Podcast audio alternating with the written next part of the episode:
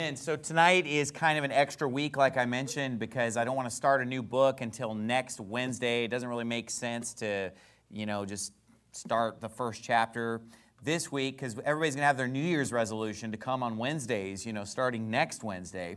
So I want to start a new book at that time. So tonight, I just want to do a Bible study on this issue of predestination that comes up in Ephesians one, Romans eight, a few other places. And I want to expound these scriptures to you because there are a lot of people that will twist these scriptures into teaching what's called Calvinism, or a belief that God chooses who goes to heaven and who goes to hell, or that Jesus didn't die for everybody. And I touched on this a little bit on Sunday night, the ridiculousness of the doctrine that Jesus didn't die for everybody. And let me say this, when it comes to Calvinism or predestination, the Achilles heel of that doctrine is limited atonement. You want to find the easiest plank of Calvinism to demolish from the Bible? It's this ridiculous doctrine that Jesus didn't die for everybody, because there are so many scriptures that tell us that Jesus died for everybody, and I'm not going to rattle all those off again tonight. But I want to explain to you where the misunderstanding is coming from in these passages and what's actually being said. Now let's start with Ephesians chapter one. It says in Ephesians chapter one, verse three, "Blessed be the God and Father of our Lord Jesus Christ, who hath blessed us with all spiritual blessings in heavenly places in Christ, according as he hath chosen us in him before the foundation of the world, that we should be holy and without blame before him in love, having predestinated us unto the adoption of children by Jesus Christ to himself, according to the good pleasure of his will." So people will take these verses and say, well, see, he chose us, meaning that he didn't choose someone else, and he chose to save some and to damn others. But if you actually look up all these verses where he talks about choosing people or people being predestinated, what it is is that he chooses people for a certain task, or he chooses people that they will have a certain destiny, but it's according to his foreknowledge. He chooses that people whom he foreknew would have a certain attribute or have a certain destiny or would do a certain work. Look what this verse actually says. It says in verse four, "According as he hath chosen us in him before the foundation of the world," what did he choose? He chose that we should be holy. Do you see that? It doesn't say he chose us and not others. No, it says he chose us in him before the foundation of the world, that we should be holy and without blame before him in love, having predestinated us unto the adoption of children by Jesus Christ to himself, according to the good pleasure of his will. So basically, he chose that we would have this destiny of becoming children of God. That's the choice that was made. He chose that for us because he foreknew us. God already knew who would believe on Jesus Christ and who would not believe on Jesus Christ. So he chose a group of people saying, look, you that believe on me, this is going to be your destiny. You're going to be the children of God. You, I have chosen to be my people, and I'll be your God. Based on what? The choice is based on his foreknowledge, and whether we're in or out is based on whether or not we believe in Christ or we have trusted in Christ. Let's keep going in the passage, and I'll show you what I mean. It says in verse six, "To the praise of the glory of his grace, wherein he hath made us accepted in the beloved, in whom we have redemption through his blood, the forgiveness of sins, according to the riches of his grace, wherein he hath abounded toward us in all wisdom and prudence, having made known unto us the mystery of his will, according to his good pleasure, which he hath purposed in himself, that in the dispensation of the fullness of times he might gather together in one all things in Christ, both which are in heaven and which are on earth, even in him, in whom also we have obtained an inheritance," watch this, "being predestined according to the purpose of him who worketh all things after the counsel of his own will, that we should be to the praise of his glory, who first trusted in Christ." So that's the destiny that he chose for us, that we would be to the praise of his glory, who first trusted in Christ. So how is it that we got access to this amazing destiny? How is it that we became one of the chosen people? Well, first, we trusted in Christ. Amen. And because God knew that, He has all kinds of wonderful plans for us. Adoption, glorification. Uh, he's going to have a great work for us to do. Now, let's jump over to Romans chapter eight, which is another big one. Romans chapter eight. While you're turning to Romans eight, though, I'm going to read for you from First Peter chapter one, just to show you that the Bible is consistent on this issue. First Peter one, verse two, listen to this. Elect, and elect is another way of saying chosen, right? If we elect a president, we choose a president. Elect according to the foreknowledge of God the Father. So we're elect according to what? The foreknowledge. The foreknowledge of God the Father, through sanctification of the Spirit, unto obedience and sprinkling of the blood of Jesus Christ.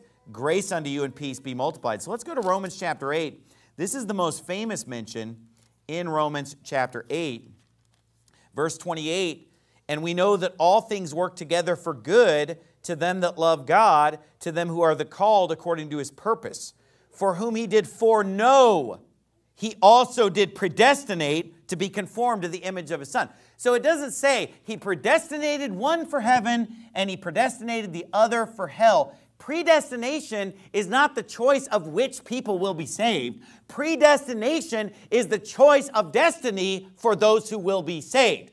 Those he did foreknow. So he looks into the future and he sees Steven Anderson. He sees Mike Madison. He sees Brother Jay Lee. He sees John Ball. He sees us and he says, you know what? I'm predestinating this guy to be conformed to the image of my Son. I'm predestinating this group of people, those that I foreknow, those that believe on me, those who first trusted in Christ. I'm going to predestine them to be conformed to the image of my Son. I'm going to predestine them to the adoption of sons. They're going to have a home in heaven. I mean, we have all kinds of things waiting for us. Not only that, we have works that have been laid out for us. The Bible says, for by grace are you saved through faith, and that not of yourselves it is the gift of God, not of works, lest any man should boast, for we are his workmanship, created in Christ Jesus unto good works, which God hath before ordained that we should walk in them. So God has foreordained works for Steven Anderson that I'm supposed to walk in. God, before the foundation of the world, he knew me, he knew that I was going to believe on him, and he made plans for me. He, he came up with work for me to do. And he gave me a destiny that one day I'm going to be conformed to the image of his Son. He gave me a destiny that has all these things mentioned. So the predestination is not which people get saved. The predestination is what's in store for those who are saved. Amen. And it's consistent. That's what Ephesians one says. It's always, he chose us that we would be holy. He chose us that we would be conformed to the image of his Son. That's what it's saying. Look at John chapter fifteen. What does it mean to be chosen? Well, keep your finger in Romans eight, though, because we are going to come back there. What does it mean to be chosen? Why does God choose people anyway? Here's another good one in John chapter fifteen, verse sixteen. Jesus says this to his disciples. John fifteen, sixteen, you have not chosen me, but I have chosen you and ordained you that ye should go and bring forth fruit, and that your fruit should be should remain, that whatsoever ye shall ask of the Father in my name, he may give it to you. So why did he choose them? He said, I chose you that you would bring forth fruit. You haven't chosen me. I've chosen you that you might bring forth fruit. He's choosing them to do work for him. Now, when Jesus chose the twelve disciples, what's he choosing? Workers that he's going to send out to do work. And by the way, one of them wasn't even saved because he purposely chose one that was not saved. He purposely chose one who was a devil because the scripture needed to be fulfilled, that one of his closest friends would betray him. And so he chose Judas. And that's why in John chapter six, he says, have not I chosen you twelve, and one of you is a devil? But what the Calvinists will do, they'll take a verse like this and apply it to salvation. You've not chosen me, I've chosen you. Wait a minute, have not I chosen you twelve, and one of you is a devil? The choice is not which one will be saved and which one will be damned. The choice here is, hey, I'm choosing twelve people to do a certain job. I'm choosing a certain group of people to have a certain destiny. I'm choosing the ones who first trusted in Christ, those who have faith. You see, salvation is a result of believing in Christ. That if thou shalt confess with thy mouth the Lord Jesus, and shalt believe in thine heart that God hath raised him from the dead, then, right, thou shalt be saved. That's a conditional if-then. The then is obviously implied, but the if is right there. If you confess with your mouth the Lord Jesus and believe in your heart that God is raised from the dead, you shall be saved. So there you go, folks. It's an if-then. You believe, he saves you, right? You put your faith in him, he gives you the grace that saves you. We have access to the grace wherein we stand by faith. Faith is the key that unlocks the door of grace. It's through faith that we have access into this grace wherein we stand. That's what the Bible teaches. Go back to Romans chapter eight. And I'm going to show you why I think there's a big disconnect on this subject and why people are wrong about this. And it has to do with not understanding the subject of Israel and the Jews. If you get Israel and the Jews wrong, you're going to get other things wrong. You know, I've heard a lot of people say uh, uh, from the pre-trib side of, of things, I've heard them say, man, if you get Israel wrong, you're going to be goofed up on a lot of things. And to that, I say a hearty amen. You know, I don't mean what they mean, but yeah, they are very goofed up because of being wrong about Israel. And I'm going to show you how that ties in with this subject. If you get Israel right in the Scripture, and if you understand this thing of replacement theology, and let me just go on the record right now. I believe in replacement theology. Somebody said, I don't think you're that radical. Then you don't know me very well, because I'm all the way replacement. I'm, I'm replacement as replacement gets when it comes to Israel. Did I mention they've been replaced? Okay. So if you understand that Israel, the nation of Israel has been replaced, the physical nation of Israel has been replaced by a spiritual nation made up of all believers in Christ, whether they be Jew or Gentile. Once you understand that, these passages will make sense more. Is it a coincidence that the most, some of the most powerful scriptures on Israel being replaced are found in Romans nine and Ephesians two? And what are the two predestination passages? Romans eight and Ephesians one. Now, you think that's a coincidence? Two very powerful passages on Israel being replaced. Romans nine is a good one, and Ephesians two is, is my favorite. You know, obviously Galatians three and four are good too, but, you know, I digress. But Ephesians two and, and Romans nine are pretty much the two best chapters on it. And then what have you got? The two chapters right before them both deal with this chosen predestination issue. And I'm going to show you why that's so important and why that ties in. So we're going to get the context. Instead of just ripping it out of context, let's get it in the context of the book. What's the point that he's making? Let's keep going in chapter eight of Romans. It says, for whom he did foreknow, and that's the key, the foreknowledge of God. He also did predestinate to be conformed to the image of his Son, that, I mean, that he might be the firstborn among many brethren. Moreover, whom he did predestinate, them he also called. And whom he called, them he also justified. And whom he justified, them he also glorified. What shall we say then to these things? If God be for us, who can be against us? He that spared not his own Son, but delivered him up for us all, how shall he not with him also freely give us all things? Who shall lay anything to the charge of God's elect? It is God that justifieth. So this is meant to be a very encouraging passage for the elect, for those who are saved. What are the elect? The chosen. And the chosen are being used as the saved, right? Because he says that the elect are the ones justified by God. Do you see that? He says, who shall lay anything to the charge of God's elect? Verse thirty-three, it is God that justified. So to be justified is to be the elect in Scripture, okay? And again, we could go through all the mentions of the word elect. It's pretty clear the elect are the saved. Now, here's where people are getting this wrong. They think that God chose to save one and chose to damn another. That's not true, because the Bible said that God's not willing that any should perish, but that all should come to repentance. Well, you say, well, all doesn't really mean all. That's what the Calvinists would say. Okay, well, does any mean any? Because he's not willing that any should perish. Does any not mean any? Well, he tasted death for every man. Well, does every not mean every? I mean, how, you know, how many different ways can he say it? When he sits there and says he's the Savior of all men, especially of those that believe, that means he's the Savior of the ones who don't believe. Now, it doesn't do them any good, right? Because the Bible says, hey, howbeit the word preached did not profit them, not being mixed with faith in them that heard it. You know, so if they don't have the faith, it's not going to do them any good. But he's still the Savior of all men, especially of those who believe. There's only one Savior for red, yellow, black, white, Muslim, Hindu, Christian, atheist. There's one Savior. Now look, he's not going to allow them into heaven or give them eternal life unless they have the faith, unless they believe. That's their choice, to believe or not believe. Jesus said, you will not come to me that you might have life. It's their will. He said, whosoever will, let him take the water of life freely. But of course, whosoever doesn't mean whosoever and blah, blah, blah. So we see over and over again that the elect are the saved.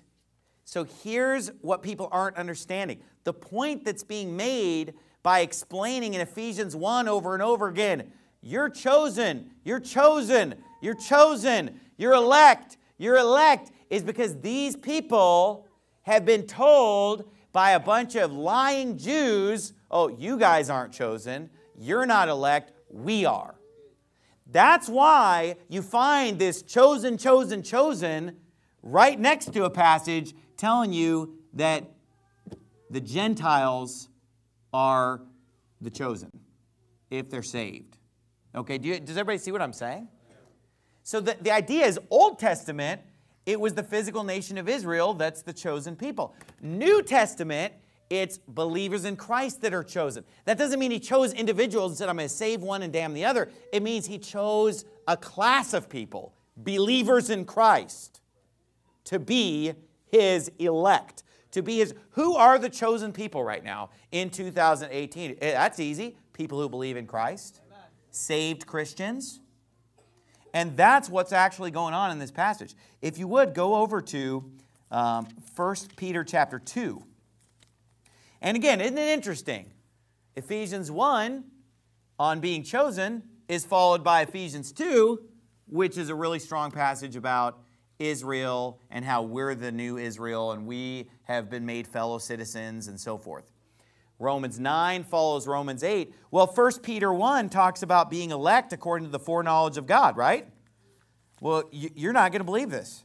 First Peter two is a powerful verse on replacement theology. Imagine that.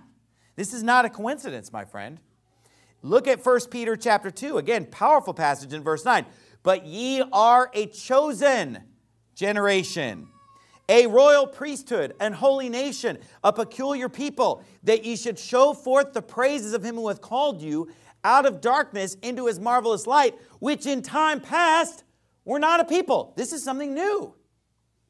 He's saying, look, you were in time past not a people, but are now the people of God, which had not obtained mercy, but now have obtained mercy. Look, this is the big new thing. You know how it's called the New Testament?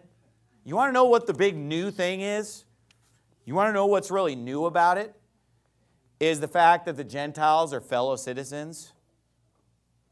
That the Gentiles have been grafted in. That the Gentiles are now the chosen people if they believe in Christ. You know what the big new thing is? That it's a spiritual nation instead of a physical nation. Because look, when did God enact the Old Testament or the Old Covenant? It was with Moses. Right? Moses sprinkled both the book and all the people with the blood of bulls and goats. And he said, this is the, the testament. This is the blood of the testament which God hath enjoined unto you. Moreover, he sprinkled with blood both the tabernacle and all the vessels of the ministry. Here he is sprinkling with blood, bringing in the old covenant, Moses, the law, the children of Israel. Right? Then we have the new covenant. What's the new covenant? Hey, the new covenant is not one of a chosen physical nation of Israel. The new covenant is one where if you're in Christ, you're the chosen people. And again, look, in the Old Testament, they weren't saved by being part of a physical nation. They were saved by grace through faith. We are saved by grace through faith. The difference is, though, in the Old Testament, if a Gentile was saved, but he didn't join the nation, you know, he's not one of the chosen people. You know, he's a saved heathen at that point. You know, guys like Naaman the Syrian. I mean, Naaman the Syrian, he definitely believed in the Lord. He worshiped the Lord. He called upon the name of the Lord. But did he join the nation of Israel and get circumcised and keep the Passover? No, he'll be in heaven, but he wasn't one of the chosen people, because the chosen people was a physical nation of Israel in the Old Testament. Okay, what's the new thing? So because it's the big new thing, the New Testament talks a lot about it. Explaining to us, hey, you're chosen. In the past, you weren't the chosen people, but now you are the people of God. That's what First Peter two, nine, and ten says. It says, in time past, you were not the people, but now you're the people of God. Guess what? Romans nine teaches the same thing. Flip over to Romans nine. And again, remember, these are the passages following the passages about being chosen and being predestined. You know what that's saying is that it's always been the destiny of the Gentiles to be God's people. You know, these Sam Gipps of this world and the dispensationalists, which will say, oh, the Gentiles are kind of like God's plan B. You know, God was on the rebound from being rejected by the Jews, and he kind of just married the first girl that came along, the Gentiles. I mean, that's a blasphemous, stupid doctrine. That's what they believe. They literally teach that the Gentiles are an afterthought or a plan B.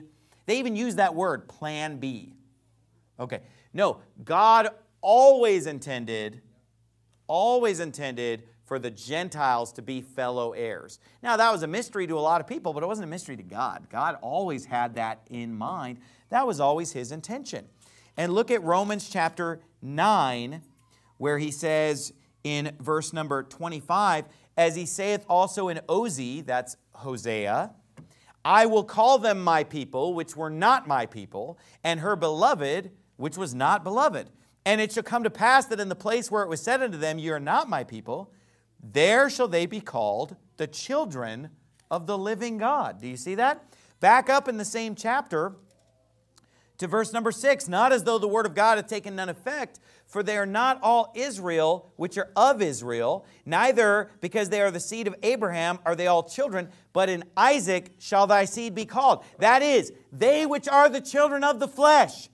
These are not the children of God, but the children of the promise are counted for the seed. What's being taught here? Look, it's not the physical Jews. It's not the physical nation of Israel. It's the children of promise. It's those who believe in Christ. If you be Christ's, you're Abraham's seed and heirs according to the promise. Look, how far do you have to get in the New Testament to start figuring this out? Oh, I don't know. You just open your New Testament and just get to the first sermon that's preached by John the Baptist. And what does he say? Think not to say within yourselves, we have Abraham to our father. For I say unto you that God is able of these stones to raise up children unto Abraham. And now also the axe is laid under the root of the tree. Every tree that bringeth not forth good fruit is hewn down and cast into the fire. First preaching, first sermon is about how, oh yeah, you physical Jews, well guess what? You're going to get hewn down and cast into the fire, buddy. Because don't think that the fact that you physically descend from Abraham means anything in the sight of God. You've got to believe on him that cometh after me, that is on Christ Jesus. That's what John the Baptist preached. That's his message. First book of the New Testament, right out of the gate. Chapter two even symbolizes that, as we learned on Sunday morning, right? We saw that right away. I mean, it's just, it's everywhere in Scripture, folks. So that's why there's this emphasis on elect, chosen, chosen, elect. It's because there's this thing of the Old Testament chosen people versus the New Testament. We're the chosen generation. We're the royal priesthood. He chose us, not the Jews. He chose Christians. But he didn't choose, okay, these people are going to be Christians and these are going to be atheists. No, he chose the Christians. He chose the true believers to be his people, to be his children, to be predestinated unto the, being conformed to the image of his son. Now, think about if you took the Calvinist interpretation of these passages, how it wouldn't make sense, okay? Like, let's take Romans eight, for example. Romans chapter eight. Let's take the Calvinist interpretation here and see if it makes any sense. And we know that all things work together for good to them that love God, to them who are the called according to his purpose. Now, according to their interpretation of this, they think that those that love God and that are the called according to his purpose, that that's all saved people. Everybody who's saved, according to them, loves God and is called according to his purpose. Well, then let me ask you this. Does everything work together for good in everybody's life just because they're saved? No, because look, a lot of people who are saved, what do they do? They get backslidden and do stupid things. And if you go out and do a bunch of stupid things and ruin your life, could we really say of you, man, all things work together for good? Look, if you get backslidden and become a drunkard, and then you go out and get drunk, and then you get in the car, and you go out and kill yourself and some innocent person in a drunk driving accident, oh man, all things work together for good in his life. What? No, it was a disaster. Okay, now look, if you love God, then all things work together for good in your life. Look, if you love God and you are the called according to his purpose, and it's, it is the same group of people that he's talking to, you know, them that love God and are the called according to his purpose, this group of people who love God and are the called according to his purpose, you know what? All things work together for good. So if you love God and you're seeking him and serving him, even when bad things happen in your life, God will work them out. And years later, you'll look back and say, Jesus led me all the way. Wow, this all worked together for good. Even the worst things in my life, God was able to use it for good. They meant it for evil, but God meant it for good. But look, if you go out and live a carnal Christian life, do you really think all things are going to work together for good?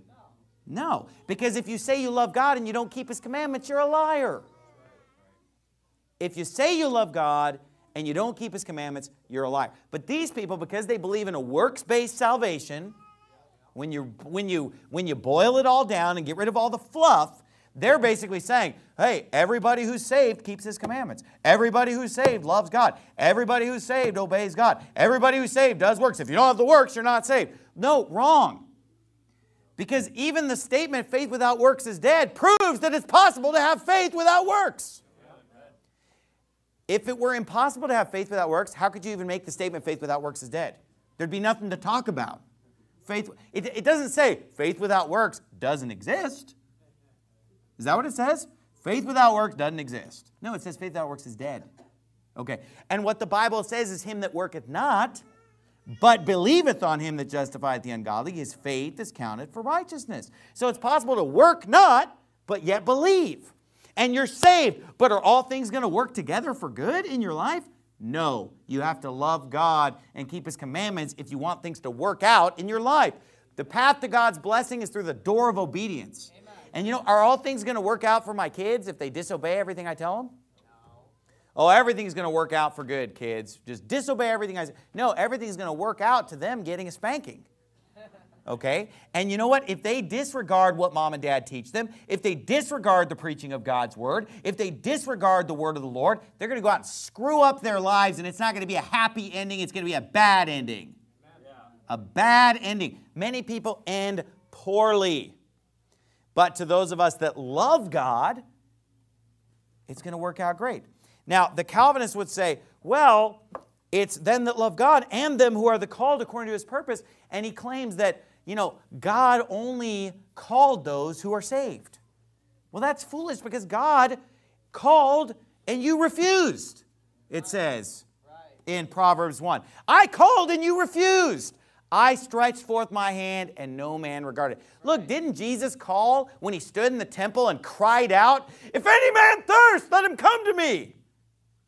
As the scripture has said, out of his belly will flow rivers of living water. I mean, when he cried out and screams and says, hey, if any man thirst, let him come to me.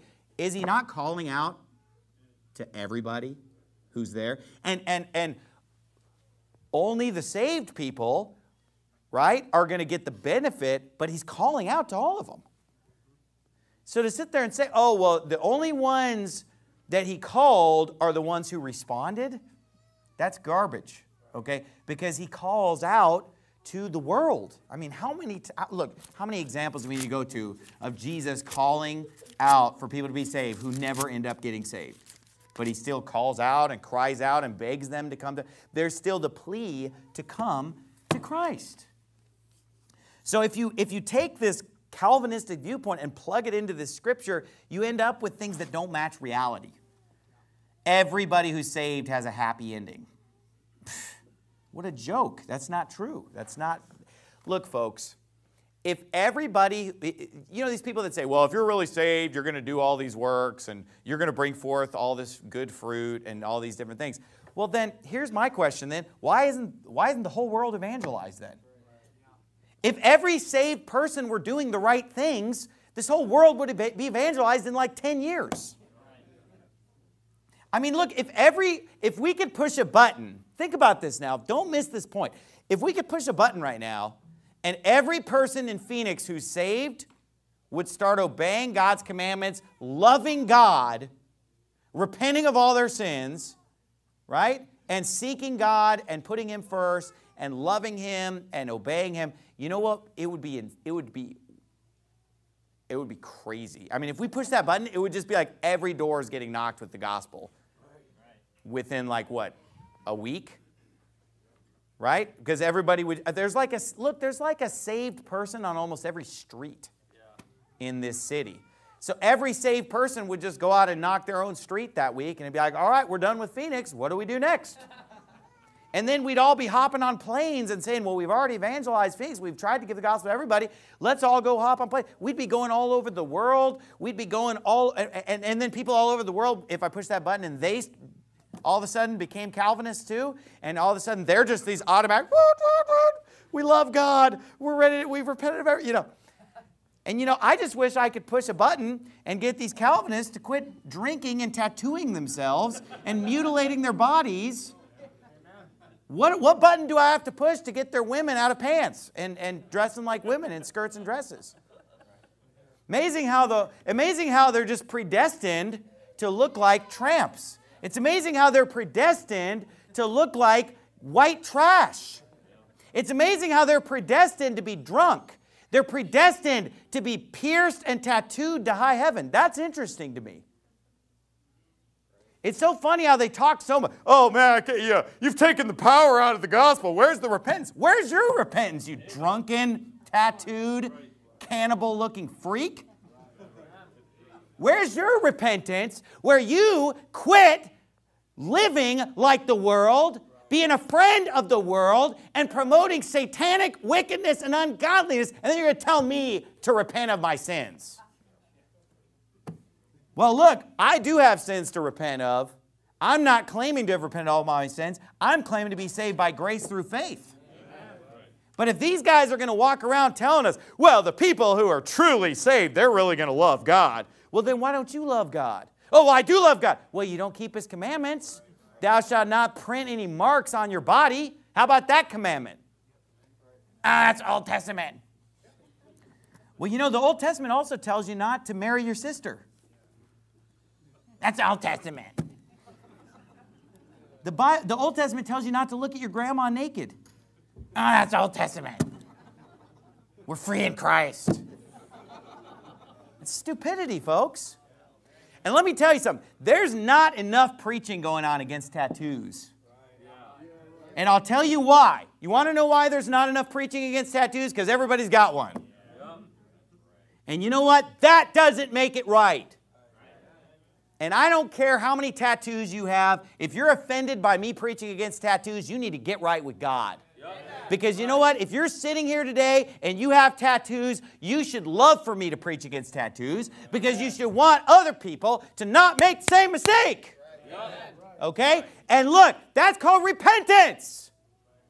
It's called repentance. Look, tattoos are evil. They are wicked. They are sinful. It's the same verse that tells you don't cut yourself, don't make any cuttings in your flesh for the dead, and don't print any marks upon your body. That is a pagan practice. And you know what? That practice did not even exist for centuries in Europe. Among civilized Christian culture in Europe, tattoos didn't exist. Then when you got into the seafaring era, where a lot of ships are going around and they're visiting all these cannibal islands, they go on these barbaric islands, and that's where they learn about tattoos. And then they took that and they applied it. So it used to be that, you know who the only people who got tattoos were? Our sailors. Okay, that's, you know, that's why when I was a kid, When I would be drawing comics, you know how you draw pictures as a kid? If I drew a guy with a tattoo, the only tattoo I ever drew was an anchor.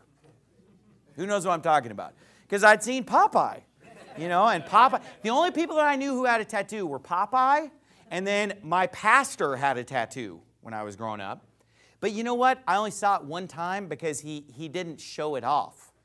He wasn't bragging about it or gloating about it or thinking it was cool. He typically wore a long-sleeve shirt and didn't make some big, hey, everybody, look at, you know, let me just wear a sleeveless shirt just to show you all my tattoos and make sure everybody sees them because I'm so hip and cool with my tattoos. But listen to me. He, guess what he had? He had like an anchor, the pastor too, which reinforced my Popeye philosophy that the only, you know, that the only people who have tattoos are sailors. You know, he was in the Navy, he's got the tattoo, Popeye has a tattoo. You know why? Because the sailors are going to islands where there's cannibals. You know what cannibals are? Yeah. I don't, I don't want to give the children bad dreams. Yeah, that's who we, yeah, let's get our fashions from them. Let's get our styles from them. A bunch of demon worshipers. Are you listening? And look, I don't, you say, oh, you're being too harsh on, no, I'm telling the truth. It wasn't until the nineteen sixties that tattoos became uh, a thing that non-sailors and non-derelicts would get in the U S A. You go back one hundred years, you think everybody had a tattoo one hundred years ago? You think women had tattoos one hundred years ago? You think your average Joe Christian had a tattoo? You're wrong. Nobody had a tattoo in the United States of America or Europe, except for low-class, trashy-type people or sailors or whatever, okay? And then it became the cool thing. And starting around the year two thousand, the statistics show that over fifteen percent of Americans have a tattoo now. And I would, if I had to guess, I would say that probably half the adults in this building have a tattoo. I'm not going to ask for a raise of hands. I don't want to embarrass anyone. But I, I bet just looking around and just knowing the people of our church, I think probably half the people. So, so look, if you have a tattoo right now, don't feel singled out. You're not alone. Half the people in here have a tattoo.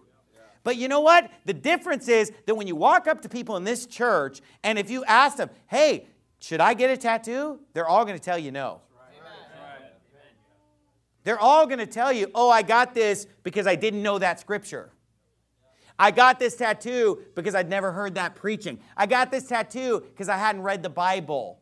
And you know, if more pastors were warning people, you wouldn't have all these Christians going out and getting tattoos today. But they don't know any better. So look, I'm not trying to make anybody feel bad about your tattoos because guess what? They're permanent. So I don't look down on you for having a tattoo because I realize that it's from the past. You didn't know.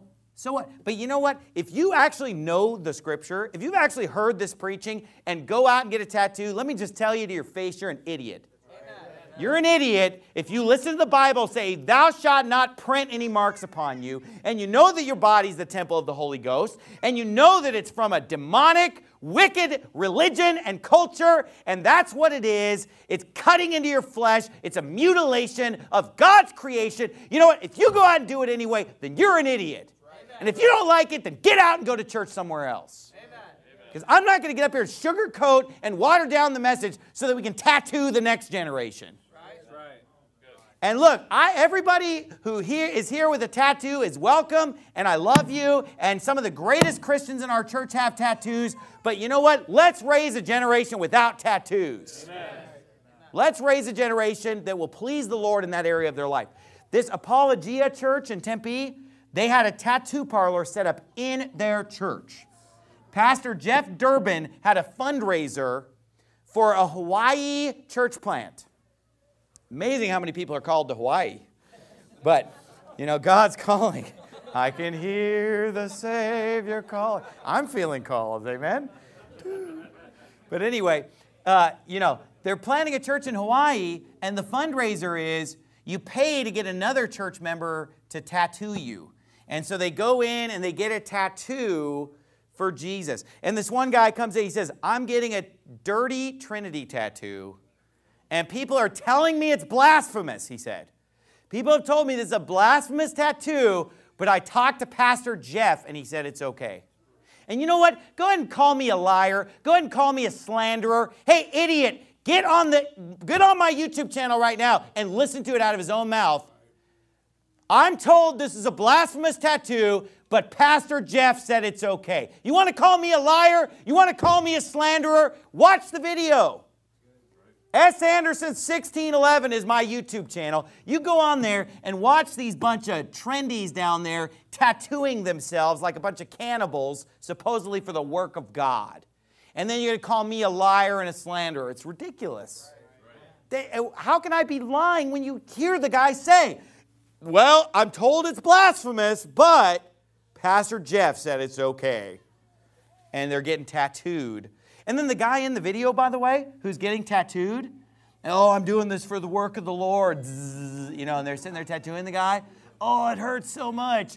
And my daughter said to me, you know, because I was, I was uh, uploading this video, and my daughter said to me, you know, why is he doing it if it hurts? And I said, honey, why did the prophets of Baal cut themselves even though it hurt? Because the devil wants people to hurt themselves and mutilate themselves and abuse their bodies. And he said, the guy who's in there, the guy who's doing it, okay, James White's son-in-law. Okay. And then I read up on it. The guy now, now the guy has gone back into a life of drugs, committed adultery, he's divorced, and now James White's daughter's married to somebody else. You say, well, that's just gossip. No, actually, it's exposing this den of iniquity that calls itself a house of God, these people that call themselves men of God. Well, it's amazing how their children are of the devil. Their children just go out and fornicate, and they go out and tattoo their bodies. You know, if all my children show up with tattoos, then I'll be glad to step down from pastoring if I raise a bunch of heathen cannibals.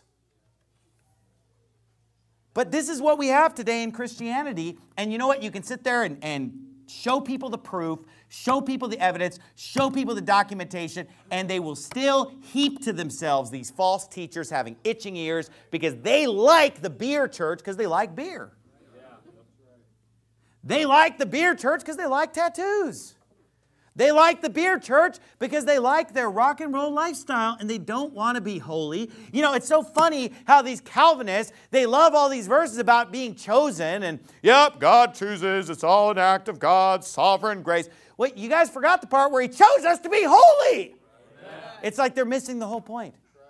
Yeah, we're chosen. We're chosen. We're cho- You're chosen to be holy. He didn't choose you to get a tattoo. He didn't choose you to drink beer. He didn't choose you to do shots of tequila. He didn't choose you to be uh, a drug addict. He didn't choose you to be a derelict. He didn't choose you to dress like a woman as a man or to dress like a man as a woman. Hey, he chose us to be holy and blameless. Forgot to read that part, huh? Because they're so hung up on, he chose me. I'm better. And then, they, and then they have the gall to call this the gospel. You know what gospel means? Good news. Hey, great news. You're damned and there's nothing you can do about it. Sorry, sucker. Because you know what? That's what Calvinism means for the majority of people. The majority of people aren't saved. So how is that glad tidings of great joy, which shall be to all people? I thought when the angels announced the birth of Christ, what did they say? It's good tidings of great joy, which shall be to all people. Hey, great news, everybody. A tiny percentage of you are saved, and everybody else is going to hell. And there's nothing you can do about it, suckers. That's why no Calvinist can preach the gospel, because the gospel is that Christ died for us according to the Scriptures. How can I preach the gospel to you and say, Daniel, Christ died for us? Daniel, he died for us. You can't even say that if you're a Calvinist because most people you're talking to, according to them, he didn't even die for. Hey, guess what? Christ died for me. And uh, you can tell because I'm living such a holy life and I've repented of my sins and I've got my exegesis. And I know I never touch eisegesis with a ten-foot pole, but, you know, and you know what? You might be too. So come drink a beer with me, get a tattoo of a dirty trinity, and we'll see how it turns out. And if you endure unto the end, if you can endure this crap unto the end, hey, you might be saved. Hey, I couldn't endure one service at that Apologia tattoo parlor, beer house, brothel, whatever the hell they have going on down there. Say, oh, hey, you're so mean. You better know I am. Ah, oh, you're mad. Yeah, I am. Yeah, when people run a tattoo parlor in the name of Jesus Christ, somebody needs to scream and holler and rant and yell about it. Amen. Somebody, you, oh look, Jesus flipped over the tables because they're selling stuff in church. But I'm sure if the Pharisees would have been doing a tattoo parlor, can you imagine the scribes and Pharisees with a tattoo parlor set up? Zzz, they're tattooing a Star of Rim fan on everybody or something. And then I can just imagine Jesus coming in and just being like, right on.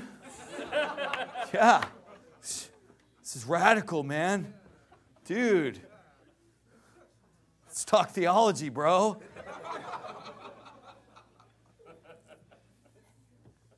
Folks, it's crazy. But you know what? People eat this stuff up with fork and spoon in the day we're living in. It's garbage. It's, it's a bunch of rotten, corrupt fruit.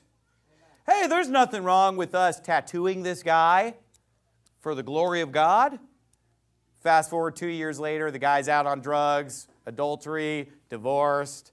Well, maybe you guys were a major stumbling block to that guy. You know, he's going to church because he wants to, you know, do something right with his life. You know, most people go to church with a good intention, even if they go to the wrong church, that they at least have their heart in the right place. Like, hey, I'm trying to show up at the house of God because I want to clean up my life or something. And then it's like, all right, bro, you ready to get tattooed for Jesus? All right, bro, you ready to drink beer for Jesus? And then the other, they were raising money for two different ways. Tattooing people and a beer flight, where they fly somewhere and, and drink all these beers on the way. So much for moderation. They, you know, somebody, somebody calculated the quantity of alcohol you'd consume on this flight. You're way over the limit, buddy. Tattoos and a beer flight. Well, you know, is it any wonder that the guy's next, next thing you know, he's, he's back in a life of, of, of sin and debauchery? Yeah. You don't know that situation. I don't have to know that situation because you know what? The Bible is the same for everybody. Amen. The situation and the details, hey, there's nothing new under the sun, folks. Guess what? Let me just explain something to you, friend. Once an alcoholic is always an alcoholic. Even the world will tell you that. And you know what that means? That means if you've been a drunk in the past, if you've been an alcohol in the past, alcoholic in the past, you stay away from alcohol because you have that tendency forever. If you have been a drug addict before, you've got to stay away from drugs because you, you know, well, I'm saved now. Yeah, but you know what? Let him that thinketh he standeth take heed lest he fall. Because even if you're saved, you can fall back into sin. You are one day away from falling back into sin at any time. You can, you can tomorrow, if you make stupid decisions, put yourself around the wrong people, put yourself in the wrong situation, you could go back into old sins tomorrow. You need to not pro- make provision for the flesh to fulfill the lust thereof. Don't put yourself in situations where it's... E- so look, if you've been a drunk, don't go to the bar. Okay? If you've been a drug addict... Stay away from drugs. Stay away from prescription drugs even. You know, take the, the, the, the, the path that's the furthest away from those things. Look, if you've been one who committed adultery, then don't pal around with some woman at work and go out to lunch with her and, and you know, make this some close female friend. Look, it's foolish, folks. And these people, they're not trying to see how close they can get to sin. They've already gone off the cliff a long time ago when they bring a tattoo parlor into God's house. Anybody who thinks that tattooing in the name of Jesus is right is, is a fool, and put that in your pipe and smoke it. And, and if everybody in the church who has tattoos got offended and walked out, I'd still preach it anyway. Amen. Even though I want them to say, you know, I can't tone down the message. I'm not going to trim the message, friend. Sorry that you got a tattoo. Sorry that you got drunk. Sorry that you fornicated. Sorry that you committed adultery, but I'm going to keep preaching against all these things because I care about the next generation. And I care about you. I want to keep you on the right path. I don't want you to go back into those things. And you know what? You say, I have one hundred tattoos. Well, don't get one hundred and one. You say, I've fornicated with ten different people. Well, let's not make it eleven. Amen. You've been, well, Pastor, I've already, no, no, no, look, start over. Right? Forget those things which are behind. Reach forth unto those things which are before. Amen. Why is it that Calvinism and beer go hand in hand? Why? Because you have to be drunk to believe in this doctrine.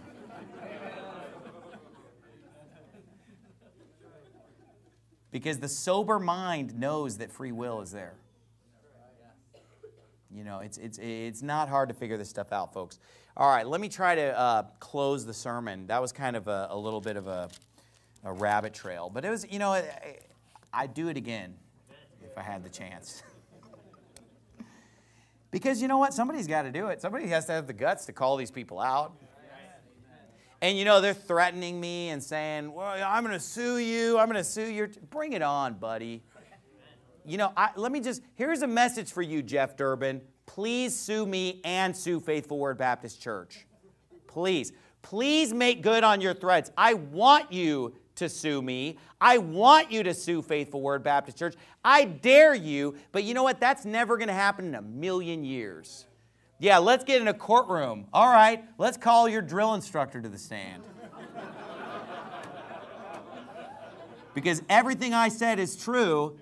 And I'd love to see him come sue me and come sue the church. That'll be interesting. That'll be quite a courtroom drama. That'll make the Border Patrol trial look like nothing. Come on and sue. And you know, people have been threatening to sue me for thirteen years and nobody has ever sued me and I'm a little disappointed about it. But no, I'm just kidding. But anyway, the point is, look, I don't fear that. The truth fears no investigation. Bring it on. Come sue me. By the way, I don't own anything. But, but if I did own anything, I'd be willing to sacrifice it all because somebody has to put themselves out there and rebuke this stuff because most people are just sitting and letting it happen. We need a voice against tattoos. We need a voice against drunkenness. We need a voice against Calvinism, okay? We, we need a voice against these things. Now, let me bring it back to Ephesians. Let's go back to Ephesians. We'll, we'll finish where we began, and then we're going to ordain Brother Corbin Russell as the next deacon at Faithful Word Baptist Church. But back in Ephesians, which again is this great tandem passage where you've got chapter one encouraging the Ephesians how they're, they're chosen, and they have redemption through his blood. They've been seated with Christ in heavenly places. They're predestinated unto the adoption of children. And they've received that Holy Spirit of promise. It's a chapter of reassurance and encouragement telling you, you belong to Christ. Don't let these Jews tell you that you're a second-class citizen because you're from Ephesus and because you're not Jewish. You know, you're a Gentile, but you're the elect. You're the chosen. That's, that's, that's the message. If you look up these elect verses, that's the message that's coming across. It's a thing of don't let the Jews make you second fiddle, okay? Because you are chosen. You're the chosen people. But look at Ephesians two with that in mind, and look at verse eleven. Wherefore remember that ye being in time past Gentiles in the flesh, who are called uncircumcision by that which is called the circumcision in the flesh made by hands, that at that time ye were without Christ, being aliens from the commonwealth of Israel and strangers from the covenants of promise, having no hope and without God in the world. But now in Christ Jesus, ye who sometimes were far off are made nigh by the blood of Christ. For he is our peace, who hath made both one, and hath broken down the middle wall of partition between us, having abolished in his flesh the enmity, even the law of commandments contained in ordinances, for to make in himself of twain one new man, so making peace, and that he might reconcile both unto God in one body by the cross, having slain the enmity thereby, and came a pre and preached peace to you which were afar off, and to them that were nigh. For through him we both have access to one by one Spirit unto the Father. Now, what does he keep saying? To and both. Both of us, to them and us. He's saying the Jews and the Gentiles. They've both been made one. Those that are far off, that's the Gentiles. Those that were nigh, that's the Jews. They've both been brought together if they believe Christ. Now therefore, verse nineteen, you are no more strangers and foreigners, but fellow citizens with the saints and of the household of God, and are built upon the foundation of the apostles and prophets, Jesus Christ himself being the chief cornerstone. And by the way, that cornerstone, that's the same language from First Peter two, nine and ten, from that same passage. So notice, the Apostle Paul is teaching the same thing Peter's teaching. And notice that the teaching always follows the same pattern. He talks about how you're chosen, you're elect, then he deals with Israel and explains how, guess what, it used to be the physical nation of Israel, but now you're part of it. Now you're the people of God. Now you're grafted. That's why you're the elect. That's why you're a chosen people. That's why it's you, not them. So it's no coincidence that Ephesians two follows Ephesians one. It's no coincidence that Romans nine follows Romans eight. And it's no coincidence that First Peter two follows First Peter one. This is by design. So being chosen has to do with who are the people of God in the New Testament. It's us as believers, not Jews. So you see how if you don't understand that about the Jews or Israel, you're going to get goofed up.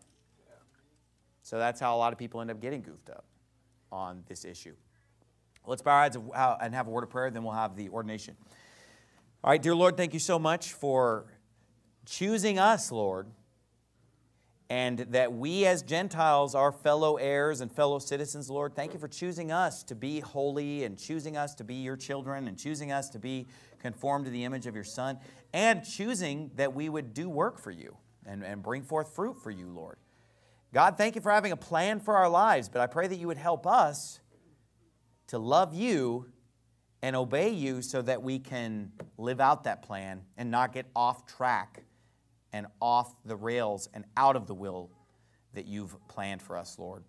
And Lord, we pray that people would get out of this deceptive, false religion, the, the people of Tempe and elsewhere in Phoenix that are deceived by this tattoo beer church and this beer theology, this drunken masters of theology, uh, Calvinist junk.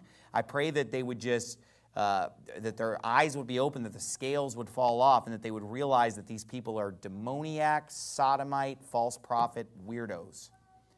And Lord, I pray that you would bless our church and help it to be a place where we stand for truth, Lord. And I pray that anybody who here who has a, a, a, a wicked past, or maybe they have a visible scar from a life of sin, I pray that they would never get an attitude that wants to flaunt that or glorify that, but that rather they would understand, hey, that was a mistake, but I'm moving forward with my life. And help young people not to make those same mistakes. And in Jesus' name we pray, amen.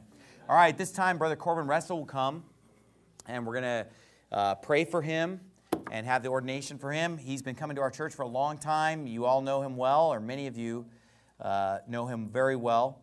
And he's been a blessing to our church. He's going to be coming on staff. We definitely need laborers. And so uh, we've been going along with myself, Brother Segura, Brother Daniel. Brother Bruce Mejia is also uh, full-time with our church, but he's, of course, running the church out in Los Angeles. But uh, we're ready to go into two thousand nineteen full speed ahead. And we want to be firing on all cylinders in two thousand nineteen. So we want to have the manpower to do that. And so the purpose of a deacon, I'll just quickly explain. The purpose of a deacon, the word deacon literally means servant or minister. And of course, the pastor is also a minister and a servant. But the deacon is one who deals with a lot of the day-to-day work of the church. If you remember back in the book of Acts chapter six, there were things that were being neglected in the daily ministration. And so they chose some men that were spirit-filled men that they could set over this business, they said. And, and taking care of the daily ministration. But they said, we will give ourselves unto prayer and the ministry of the word. So they didn't want to just spend all their time, they said, waiting tables and doing menial tasks. So they needed help to take some of that burden off of the apostles. So they had the deacons to help them with that and to serve in that capacity. Now, here's the important thing about a deacon that I believe we need to really focus on, is that a deacon is supposed to be a spiritual person. It's supposed to be a man of God, okay? It's not supposed to be just somebody that we hire just to do menial work, and they're not really that spiritual, and they don't know the Bible very well, and they can't preach their way out of a wet paper bag. That's not a deacon, okay? Because think about the deacons in the Bible. The two most famous deacons were Stephen and Philip, okay? Both of these men were powerful preachers. Both of these men were soul winners. I mean, they were evangelists. They won people to Christ, and they were spirit-filled. That's one of the qualifications if you read there in Acts chapter six. Now, the reason for picking someone like Brother Corbin Russell for this job is because he is one who knows how to preach. You know, he is one who knows the Bible well. He is one that has a passion for soul winning. You know, a lot of churches, unfortunately, they, they have a deacon board where it's like respected businessmen in the church. Who's been to a church where the deacon board was like that? The deacon will never preach. The deacon doesn't go soul winning. And he's just kind of a respected pillar in the community. And he doesn't even work for the church. He just attends church, but he just has this like honorary title and he makes decisions or something, right? The deacon-run church, the deacon board. In fact, when I went to Bible college, the Bible college that I went to, Hiles Anderson College, in the brochure when they were listing reasons why to go to Hiles Anderson College, they had little bullet points, and one of them was soul-winning deacons. And that was like a selling point. Like, our deacons actually go soul-winning.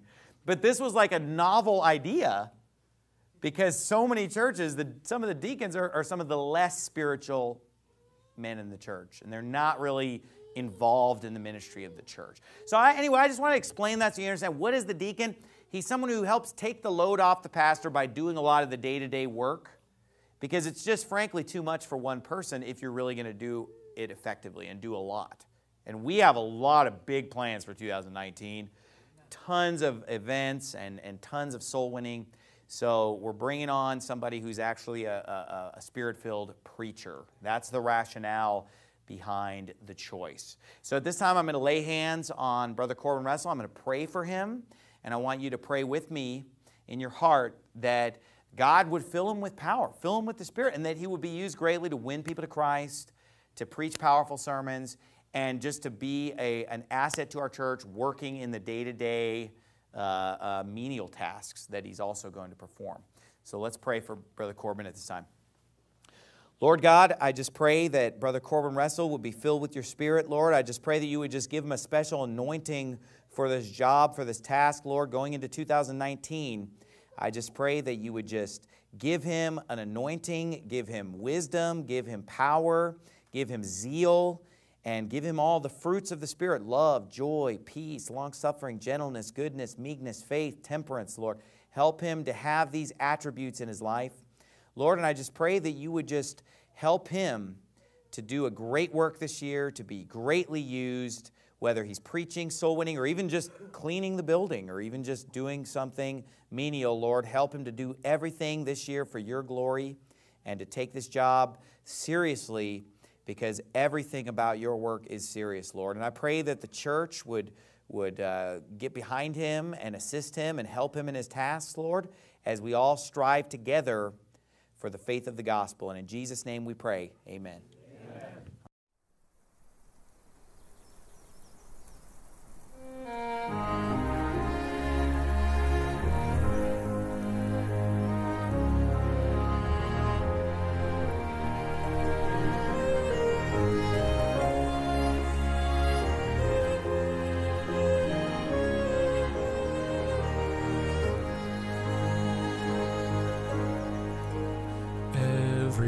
On earth and in heaven is a shadow in his light. No authority, law, or government challenges his sovereign might. His reign and rule have no boundary. All that is his hands have wrought. Nothing ever can, nothing ever will overcome the Lord our God.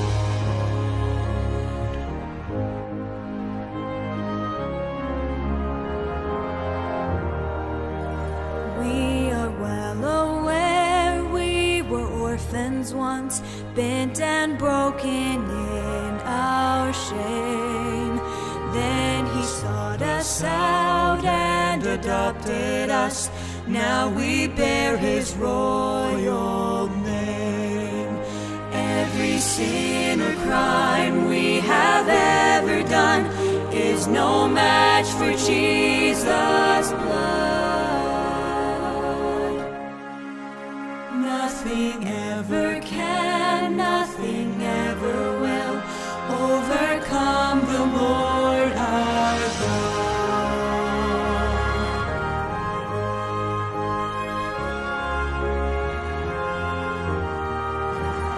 We are rescued out of darkest night, free from Satan's evil hold, and the kingdom of our Savior's light is our soul's eternal home. Though the enemy tries to steal and kill, but the death of Christ has lost. Nothing ever can.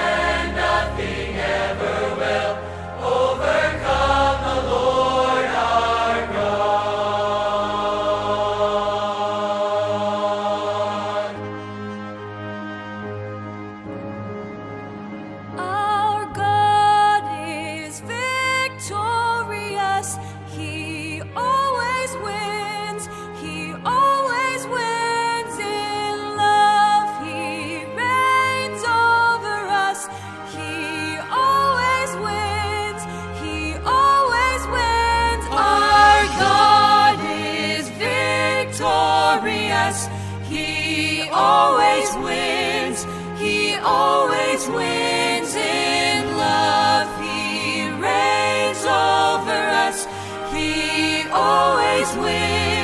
He always